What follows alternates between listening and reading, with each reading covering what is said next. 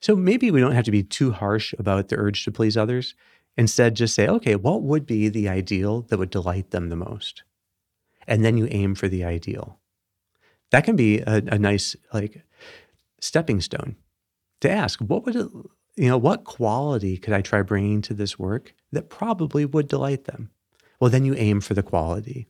The quality is under your control more than the outcome of their being pleased.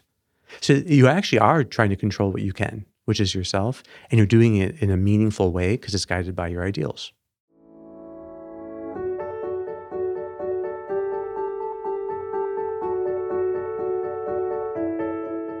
Hey, this is Sharif here with another episode of the Golden Hour, joined by Dr. Kevin Majeres. Kevin, great to be back here with you. Hey, Sharif, thanks for having me back. Hey, Kevin, absolutely. Uh, well, Kevin, we did an episode last week, I think it was, on different parts that can kind of sabotage people in different ways. And one of the parts we talked about was the pleaser, this kind of in, internal drive to maybe please people. Uh, and that this can get people into trouble. And I think it struck a chord with a lot with our listeners, you know, and, and me, our host as well. Uh, but uh, let me uh, let me read a question for you, and then we can uh, devote this this episode to that topic. Sounds great. Okay, here it goes. Can you talk more about the people pleaser part and the urge to seek affirmation? I find this can be very strong, and I wonder what strategies I can try that are more effective than simply patiently and cheerfully telling myself that no, I don't need their approval, and no, I don't have control over people's opinions, and no, they don't have to always be happy with me. So, yes, I can simply strive to work and live well without giving undue attention to the people pleaser. Okay, so kind of nice question to the point. So, uh, Kevin, how, let's let's just start with the the this internal part it's the pleaser can you just talk a little bit about what it is that we're talking about here yeah and i think this is just like we can have an, an inner critic who is kind of driving us by criticizing what we're doing and trying to in, in its own way help what we're doing we also can have an internal reaction which is, some people experience as a part that is profoundly un like feels um, dissatisfied or ill at ease if the people around them are not pleased. And it, it's a it, it, can be like a a sense of restlessness or even guilt when when we've displeased someone. And so typically this kind of reaction has developed in someone from you know uh, what I'd most associate with would be having adults in their life when they were young who were somewhat unpredictable. And that in order to keep the peace in the house, they just had to keep everyone pleased. So, this was a strategy that really made sense at some point in a person's life. And if they were to look at it, they would say, oh, yes, that completely made sense because this is what was going on with my parents or someone else when I was young. And I, and pleasing people was the way of kind of keeping everything safe. We could say, in using a more cognitive behavioral approach, that it's now become a safety behavior. It's something that people do in order to feel safe, but it doesn't actually make them safe. So, keeping everyone pleased can be just a way of making sure that there are no brewing threats in the person's life. Uh, and so that's like the more positive, maybe, interpretation of it. You know, and so, like any safety behavior, once you identify that this is a strategy you use to feel safe. You can be more understanding with it. And then you can start to practice freedom. What's it like to just be aware of the urge to please this person or be aware of the sense of unease, you know, when you've displeased someone and not let it rule your behavior? So that would be the simple kind of approach. Right. Okay. So now, yeah, getting into this question of uh, having this thing rule your behavior. I think with the just to compare a little bit with the inner critic, sometimes people with an inner critic say, "Hey, this is what enables me to have a high standard uh, for my work. That because I have this inner critic constantly driving me to do well, to do better, to not make any mistakes. This is why you know I don't know I got straight A's in college or whatever, or I got all these promotions. Similarly, maybe with the the people pleaser part, uh, people might associate kind of with what we talk about the ideal of service that this is what allows me to put other people first and people are happy because then I can be other focused instead of self focused. So I wonder if you could maybe distinguish this uh, this please people pleaser part from having a, a what a genuine spirit of service might look like. Well, I think that's exactly right. But I would even say that it's just as the concern with the inner critic tends to be work, the concern of the pleaser is bonds. So it's looking to see how strong are my bonds, how stable are my bonds. So, and this gets into attachment theory.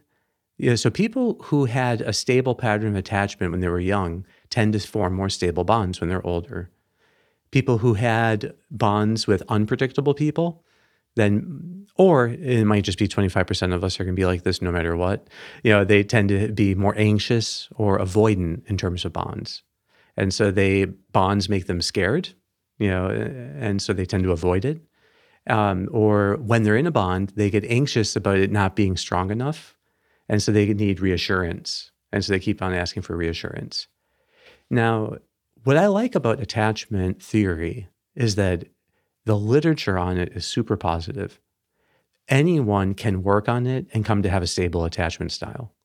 So you have to be aware of the behaviors you do when your bonds feel threatened or suffocating you know and be and so if it feels like every bond is suffocating then you have to learn to like let yourself get through the discomfort and then the bond starts to be inherently reinforcing.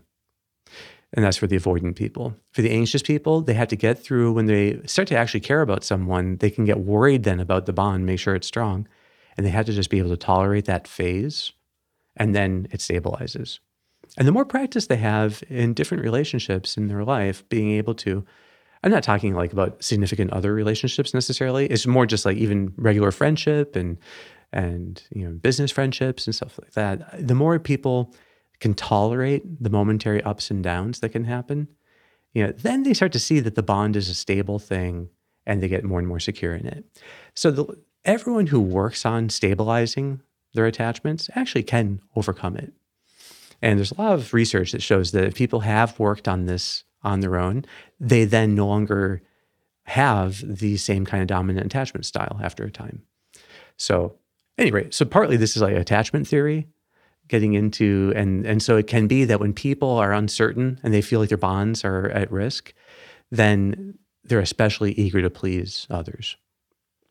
A whole other paradigm though for viewing it is that you could just say for whatever reason um, they have gotten a little bit addicted to pleasing others. And the addiction paradigm also works really well with this need to please. That we crave pleasing others sometimes. And it can be when you get then the signal from someone that you really like, they're really wowed, they're really impressed, they're really, they're really, it can be, a, it can feel like a, a temporary high that the person gets. Like, wow, that was really gratifying. Um, and there too, the more unpredictable it is, the more addictive it is. Because we know from behavioral research that intermittent reinforcers, intermittent rewards that are a little bit unpredictable, not constant, those are the ones that then produce in us the greatest cravings. And that can happen that we got uh, into a habit of like looking for pleasing others and then we sometimes get it and it's really gratifying. So that's why you can sometimes see this just in people who are very successful that they have exceeded expectations so often and gotten this response that they now get they're a little bit addicted to it. So h- how would i know? What would be the signs that i'm striving to please people rather than to have this genuine spirit of service? Mm-hmm. maybe the dominant feeling um, you know that would that would come from this would be uh, that you're aware of often being in threat mode, of feeling like you're on the verge of disappointing people, all, always, and so it feels like interactions are threatening, even though there's no real reason they should be. And so, like, what are we like when we're in threat mode? You know, threat mode is this state where we are hyper vigilant for threats, but there's no actual threat sounding our alarm right now. And it's the very hypervigilance that wears on us. So it can be then that one, I think the first sign of threat mode is chronic tension because our muscles are held in a state of readiness to be ready to respond. And so we just stay tense. And, um, you know, another is it can feel like um, there's just too much thoughts going on in our head. So that we're getting bombarded with thoughts or even have racing thoughts. And in general, that we tend to find ourselves feeling rushed. Like we're just always rushing through things, trying to get to the next thing. And we have to look and see, like, well, well, then why am I rushing around so much? Why do I always feel stressed? So if you're chronically in threat mode, it's really important to figure out is this anything real? Like, have I created obligations for myself that don't really exist? And pleasing others is one of the most, um, it's like one of the most impossible obligations we set for ourselves because you literally cannot always please everyone. So you get caught in that. It's so tantalizing. Yeah. Now, I'm not sure if this is an important distinction to make, but uh, you mentioned it earlier that sometimes the the people pleaser approach can kind of arise if there's a history of conflict, and so you're trying to avoid conflict.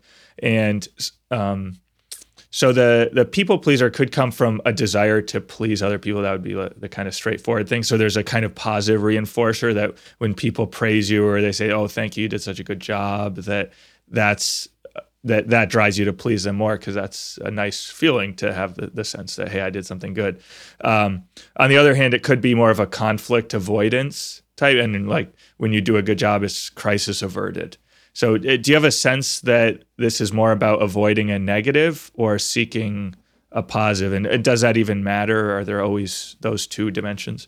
I think it doesn't matter. I think in the end it's the same because if it's the positive it's still then every it's still going to produce then a kind like every addiction is actually a phobia of a craving.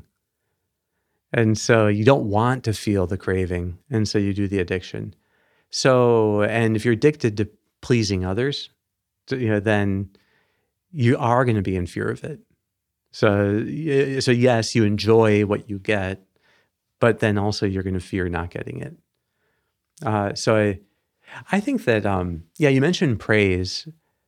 Uh, I think in general, CBT uh, sees praise as manipulative. That you have to be very careful in praising others because it can be a way you almost get the other person addicted to pleasing you.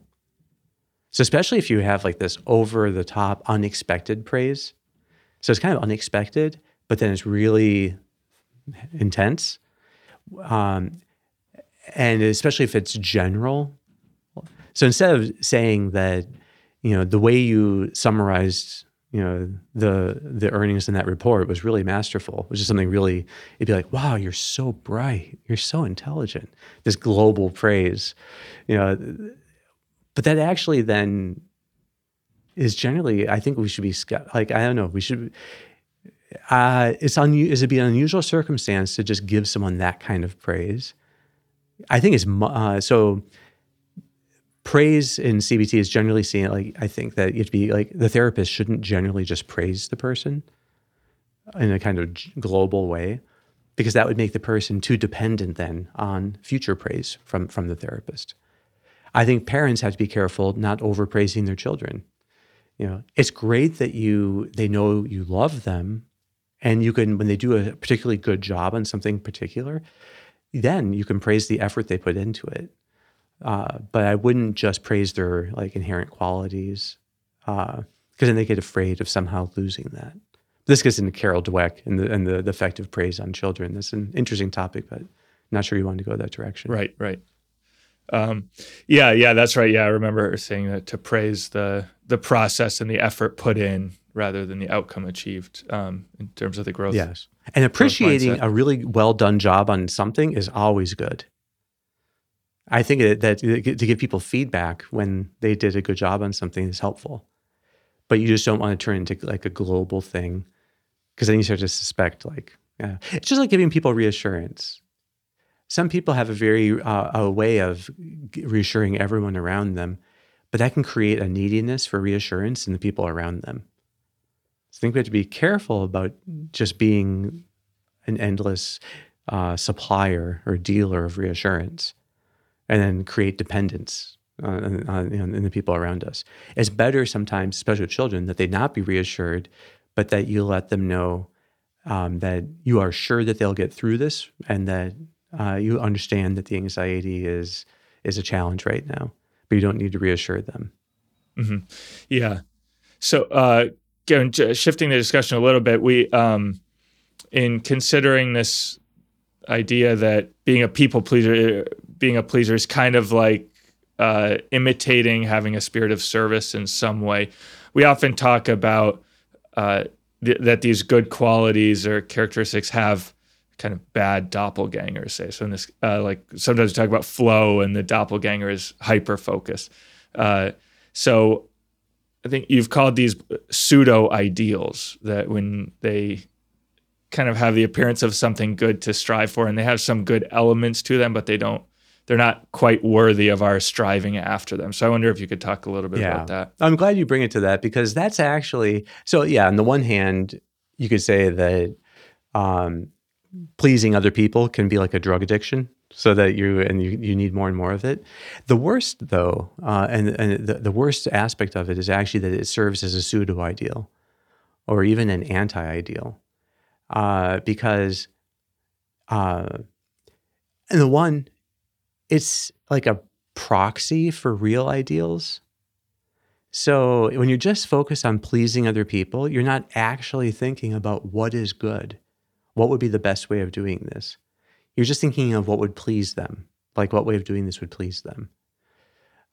Well, that could, so if you're trying to please a person who is morally perfect, who is the epitome of uprightness, then just doing everything to please them would probably be a good, pretty good proxy.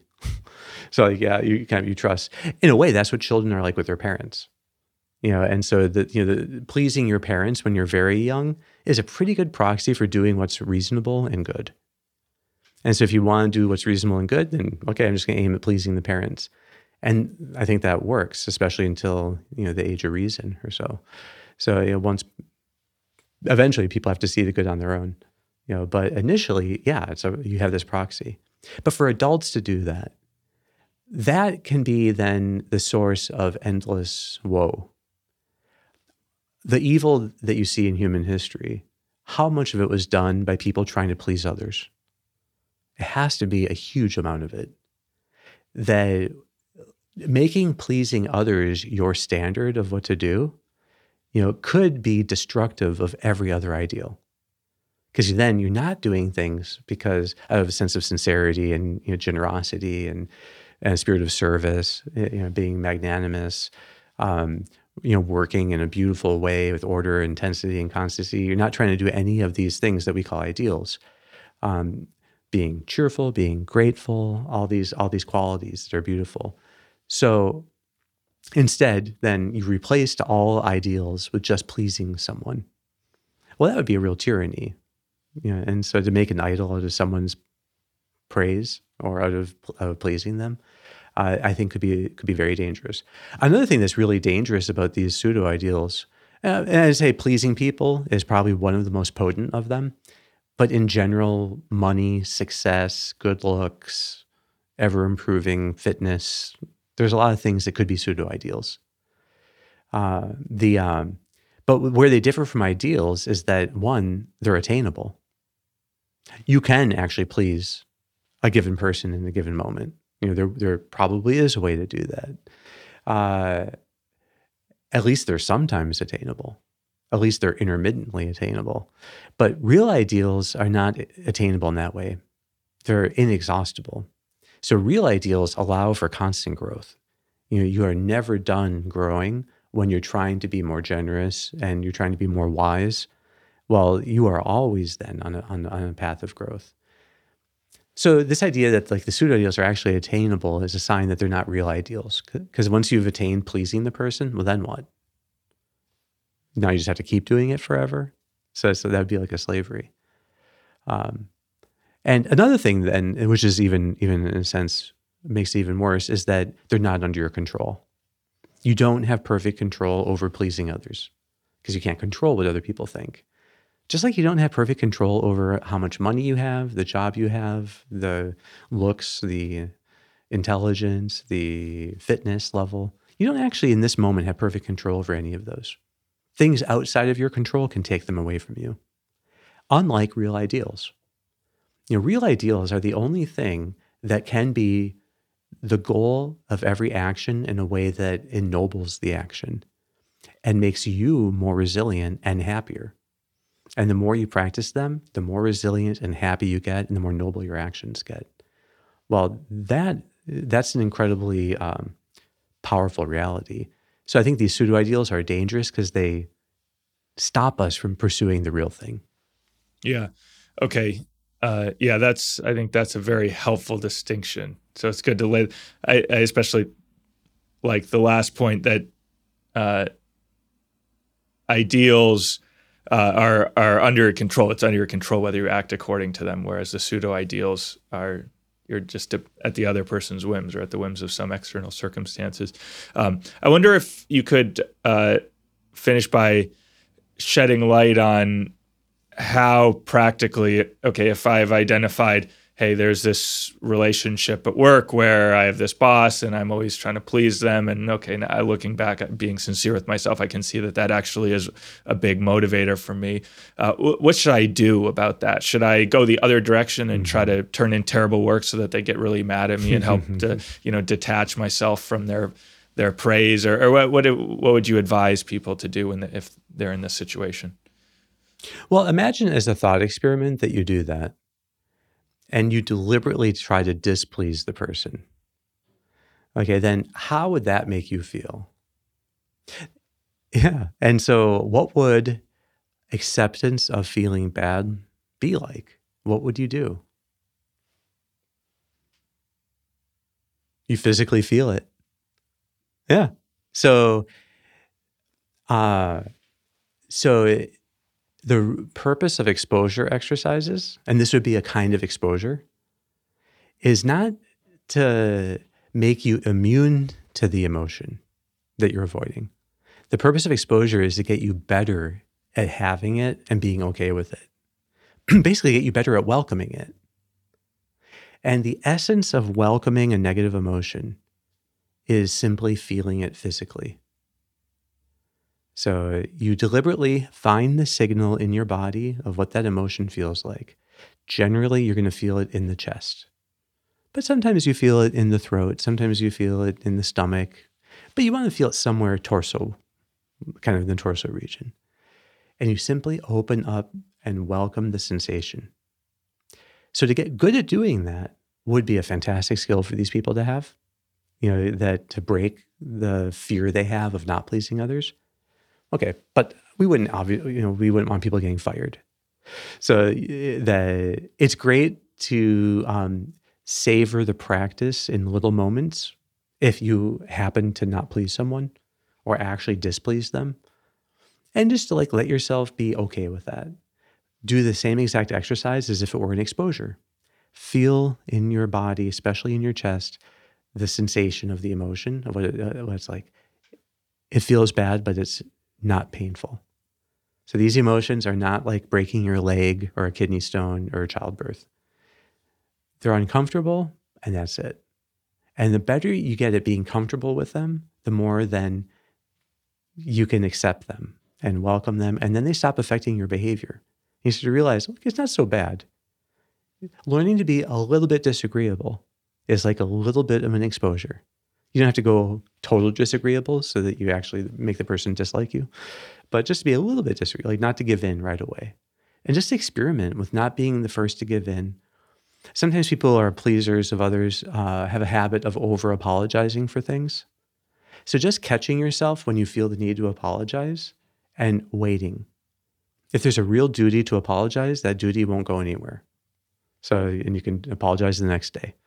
But like give yourself some time to be able to welcome this urge to apologize, you know, and just, okay, I'm just going to let myself feel this. You don't have to somehow um, do, you know, extinguish every little spark of conflict. Let them go away on their own. They just in the background, and the relationship will pick right back up, and you'll realize that you can have some turbulence and it's okay. You know, and you can still show that you care about the person, and that's actually more important than somehow making sure they're not still mad at you for this thing from two days ago. Or sometimes it's like, no, just let it go, and then gradually, you know, you'll just you'll trust the bond and you'll feel the bond. So hope I'm not you know going off too, too far here, but I think that you can actually also use this urge to please others precisely to get in touch with real ideals. Maybe that's the highest use of it. So maybe we don't have to be too harsh about the urge to please others. Instead, just say, okay, what would be the ideal that would delight them the most? And then you aim for the ideal. That can be a, a nice like stepping stone to ask, what would it you know, what quality could I try bringing to this work that probably would delight them? Well, then you aim for the quality. The quality is under your control more than the outcome of their being pleased. So you actually are trying to control what you can, which is yourself, and you're doing it in a meaningful way because it's guided by your ideals. So that would be a win win then. So, and if you can just use every time you feel the urge to please someone, to use it as a chance to locate the ideal, gradually, I think you'll see that you're okay with there being a little bit of turbulence and pain as long as you're aiming for the ideal. Mm-hmm. Wonderful, Kevin. Well, I think that's a very nice practical note for us to end on here. Great. All right, Sharif, thanks for your questions. And thanks to the listener who sent us a question. So they can always send those to um, what info at optimalwork.com. That's right. Yeah. Yeah. Yeah. Send them, send them along. Great. All right. Well, Kevin will be back next week. See you then.